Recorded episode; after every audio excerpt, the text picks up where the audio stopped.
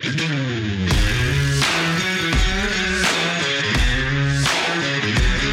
well regulated militia being necessary to the security of a free state. The right of the people to keep and bear arms shall not be infringed. Welcome to another edition of Bearing Arms Cam and Company. My name is Cam Edwards. Hopefully, you had a, a great weekend. Glad that you're back with us here on the uh, program. Can I believe that it is already almost March? I have no idea where the time has gone, but we are at it once again. And uh, is it just me? Or do the arguments from gun control activists appear to be getting dumber? Um, started out uh, bearing arms today talking about the uh, tweet from David Hogg asserting that uh, you don't have a right to own a gun. Second Amendment never protected a right to own a gun. It was all about a right of states to have militias, which uh, is not the case, as took great pleasure in uh, pointing out. But this is not the only bit of. Um, hate to use the word idiocy because we are talking about very educated people here. Uh, but it is not the only dubious claim, let's put it that way, uh, made by gun control activists. So I ran across this story um, from a climate change uh, website. What's it called? The Cool Down. Yes, the Cool Down with its uh, headline New study finds tragic factor contributing to thousands of gun deaths nationwide. Global warming. They say as temperatures across the country soar and unseasonably warm days continue, the number of gun deaths across the country has gone up. Nearly 8,000 gun shootings can be attributed to extreme temperatures, according to research published by the JAMA Network. The study analyzed 100 major U.S. cities with the highest proportion of gun violence between 2015 and 2020, and it found that out of more than 116,000 shootings, almost 7%, they say were attributable to above average temperatures. Yeah. Um, the cooldown notes that gun violence, as well as other types of violence, such as road rage, is known to worsen in the summer. Warmer temperatures increase the body's uh, stress hormones in the nervous system, which may heighten violent impulses. People also spend more time outdoors when the weather is warm, which makes encounters with others and the potential for lethal clashes more likely, they say. And they say that, uh, quote, it only takes a small rise in temperature to push instances of gun violences up. In fact, they say the study found that more shootings were attributable to moderately hot days than to extremely hot ones. This escalation in violence isn't linked to any specific temperature range, they note. Instead, an increase in the city's average temperature was all it took to drive up shootings. Now, I, I will confess, I am a little skeptical of these claims. Um, I think it is true, by the way, that violence goes up in the summer. That I think is documented. Uh, the summer months are typically the most violent months of the year. So if it's getting warmer, I suppose it, it's it's plausible then that uh, in these increased temperatures would lead to an increase in violence. The problem, well, there are a lot of problems with that. But let, let, let's start with the fact that uh, this study only looked at a five year range between 2015 and 2020. Why would they do that? If global warming has been going on for decades, then clearly this association would be seen if you go back decades. But it's not. Um, this is a, a graph of the homicide victimization rate, the number of homicides per 100,000 people in the United States. Between 1950 and 2005. Now, it stops in 2005, although I will say that violent crime and the homicide rate continued to decline from 2005 right up through 2019. We saw the spike in 2020. And you can see there homicide rate largely flat throughout the 1950s and early 1960s, and then it really starts to go up in the late 1960s. Doubles, right, between 1951 and let's say 1975 or 76, from about uh, five homicides per 100,000 people to almost 10. There's a little drop in the middle or the late 70s, picks back up again in the early 1980s, uh, drops again slightly uh, in the uh, mid 80s, then picks back up until the 1990s. And it's not until 1991 that we start to see the homicide rate decline. And the homicide rate declined pretty much every year between 1991 and 2020, which shouldn't happen if global warming is leading to an increase in violence and the planet is getting hotter, well, why didn't we see that rise in violent crime exponentially? Why haven't we seen that rise in homicides exponentially?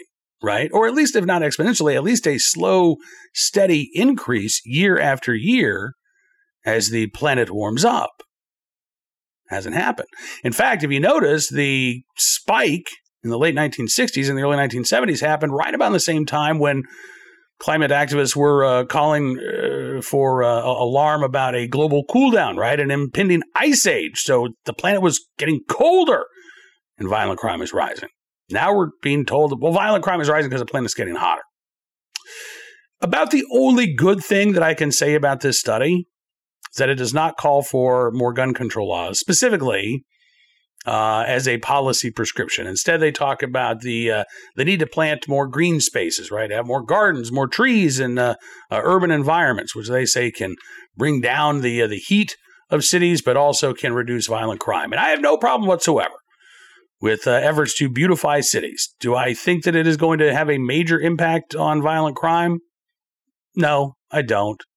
But at least it doesn't harm the fundamental right to keep and bear arms in self defense, unlike most of the things that gun control activists are calling for.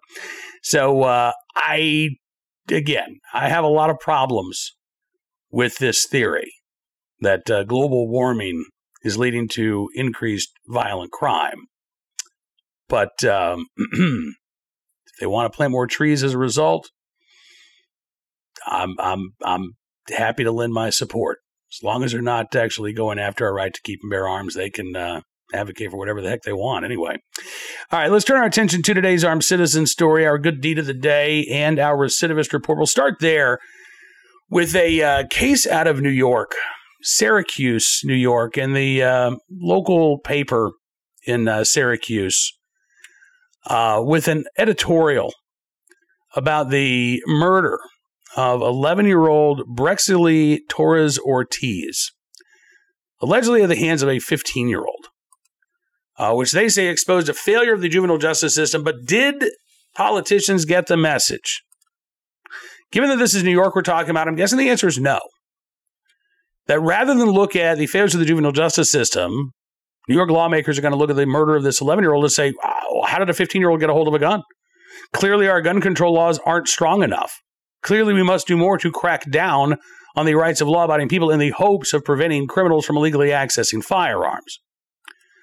But as the uh, editorial board at Advanced Media New York writes, um, the murder of Torres Ortiz, just 11 years old, shows that the state's juvenile justice system has some serious issues. As they write, a story by staff writer Marnie Eisenstadt manages to pierce this veil of secrecy regarding the uh, juvenile justice system, relying largely on anonymous sources who can't speak publicly due to privacy laws. Previous reporting has shown that Syracuse has among the worst rates in the nation for juveniles charged with homicide. Many of those teenage defendants stood before a judge at one time or another and yet ultimately were not diverted from committing the worst crime of all. In this case, however, this 15 year old suspect who has a lengthy criminal history, was in fact sent to what they call a um, boarding school for troubled youths, uh, Lincoln Hall in Westchester County. Um, this 15 year old had been arrested 10 times already when he was accused of murder. Uh, gun possession charges, car theft, ramming a police car during a chase.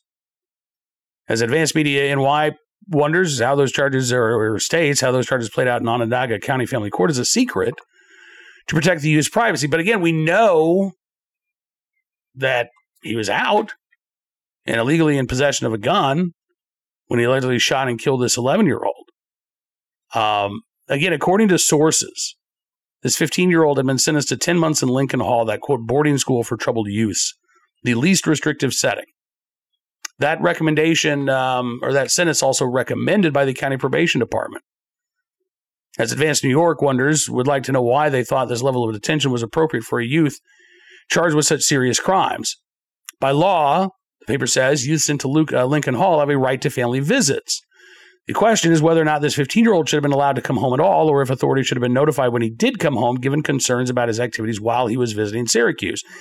Uh, last August, the parties involved in the 15 year old's case met to discuss his potential access to a gun and social media activity involving guns and gang members, but the judge allowed the home visits to continue. And it was on one of those home visits again when he allegedly obtained a firearm and used it to murder an 11 year old girl. Advanced Media NY says, well, the judge bears the ultimate responsibility for that decision. Many others had input into it the county attorney, probation department, social services, police, the boy's family. Where did they go wrong and what do they miss? What can they do better? They need to get together to figure that out and be more open with the public about how they plan to make sure that it never happens again. And they say in the end, what happened in January is intolerable. The people who work in the juvenile justice system would do well to show the public that they got the message. I, again, I don't think it's going to happen. I don't think it's going to happen. In New York, they're going to blame the gun. They are going to say that the answer lies not with uh, improving the juvenile justice system, not with ensuring that teenagers who have been accused or convicted of very serious violent offenses actually have the opportunity for rehabilitation, but also are under direct supervision when they can go after the right to keep their arms instead. I think they're always going to take the easy choice, even if it means infringing on a fundamental right. Now, today's armed citizen story from Florida, where the uh, sheriff in Polk County says a citizen killed a suspect who shot at two people uh, inside a car in the uh, Poinciana neighborhood. This was uh, late last week during a press conference. Uh, Sheriff Grady Judd says it appears that an argument happened in a, a large group uh, on Sawfish Drive there in uh, Polk County. Then gunshots were fired. Investigators say the shooter fired the weapon at two people in a car. But then again, an armed citizen who was present shot that suspect, killing him. Two people inside the car who were shot were listed in critical condition as of Thursday night. Sheriff says they are working to figure out what led up to both shootings, but it would appear again that the uh, second shots fired at the uh, suspect not fired in self defense necessarily, but uh, in defense of another. We'll keep our eyes on this story, bringing more information as it becomes available. And finally, today, our good deed of the day in the right place at the right time, willing able to do the right thing. A uh, Connecticut middle school teacher who ended up uh, saving a, a, disabled man when his van caught fire. This was uh, Manchester, Connecticut. Uh, and 38 year old Heather Sika Leonard, who uh, teaches in Connecticut, but apparently, I, I, guess, lives in Brooklyn. Heck of a commute. Um, was, I guess, on her way. Uh, she was at uh, a nearby Bennett Academy to speak with a sixth grade student who'll be in her orchestra next year. And uh, she was driving home down a different way than she normally goes. It was about uh, 3.15 on Friday when she saw a burning van. Now, rather than just call 911 and keep driving on the road, um, she stopped. The um, van was driven by a guy identified only as John. He um, smelled smoke while he was driving. He uses a wheelchair. He moved a cup holder and discovered flames coming from his dashboard. So that's when he pulls over, right? But he can't get out of his car easily. Um, that's when Sika Leonard pulls up, saw the flames, opens the door, and pulls the driver out of the vehicle. Uh, she said, uh, I don't know if my mind has really processed yet what could have happened had I not been able to act. She said, he said, I'm handicapped and needed his wheelchair. The uh, van's electronics had stopped because of the fire. So the driver's seat, which swivels out, was stuck. His wheelchair was behind him. Um, she was able to open the van's door, but the added oxygen then fanned the flames. Um, she grabbed him grabbed his wheelchair, put it on the ground, held it as uh, he sat down. She said he was pretty capable of getting himself out of the driver's seat uh, into the wheelchair. Uh, at that point, firefighters had arrived. They were able to uh, extinguish the blaze, but uh, Manchester Fire Rescue EMS says that the uh, middle school teacher, quote, immediately stopped, approached the burning vehicle, selflessly got John in his wheelchair out of the car, and moved him to safety, all at great risk, personal risk of injury. Her actions averted an almost certain fatal outcome and prevented anyone from being injured. She said she didn't think twice about helping when the uh, flames were shooting out of the car. She said, I don't think I had that thought. My thought was, I just got to get him out. She said, I'm just happy the stars aligned for it to happen the way that it was supposed to. Yeah, me too. And I bet uh, John feels the very same way. Again, in the right place at the right time, willing and able to do the right thing. This uh, Connecticut middle school teacher, uh, Heather Sika Leonard, we thank you for your very, very good deed. Now, that is all the time we've got for you on this edition of Bearing Arms Cam and Company. Almost all the time we've got for you on this edition of Bearing Arms Cam and Company. But I do want to give you a sneak peek at a couple of things that we are watching this week. Uh, Wednesday, permitless carry, slated to be uh, debated and voted on on the floor of the Nebraska Unicameral legislature. So LB 77 could actually pass I there's still some work being done behind the scenes, so I I, I don't want to put the uh, cart before the horse here, but uh, we could see a vote on constitutional carry in Nebraska this week. Uh, could start to see movement on constitutional carry in South Carolina as well. It has passed out of the House. It is over on the state Senate side, and um, Governor Henry McMaster last week put his weight behind permitless carry, constitutional carry. Uh, and so hopefully that uh, will start moving in the Senate as well. Uh, looks like things are teed up pretty well for permitless carry in Florida, but the session doesn't get underway until March the 4th. They've already sort of pre-gamed uh, the bill through committee. So it looks like that might actually be one of the first priorities for Florida lawmakers.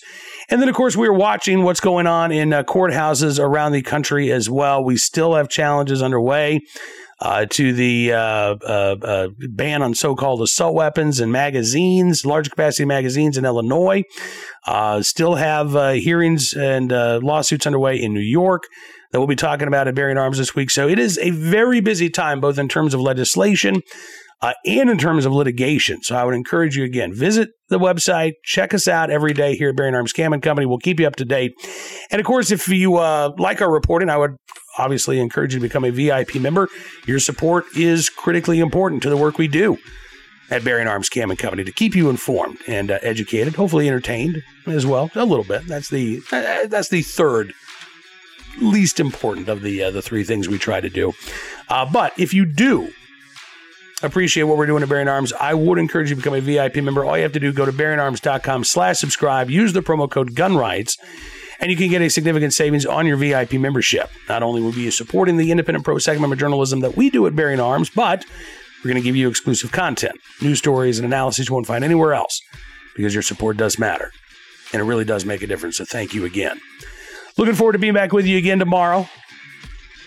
Until then, hope you have a great rest of your Monday. Be well, be safe, and be free.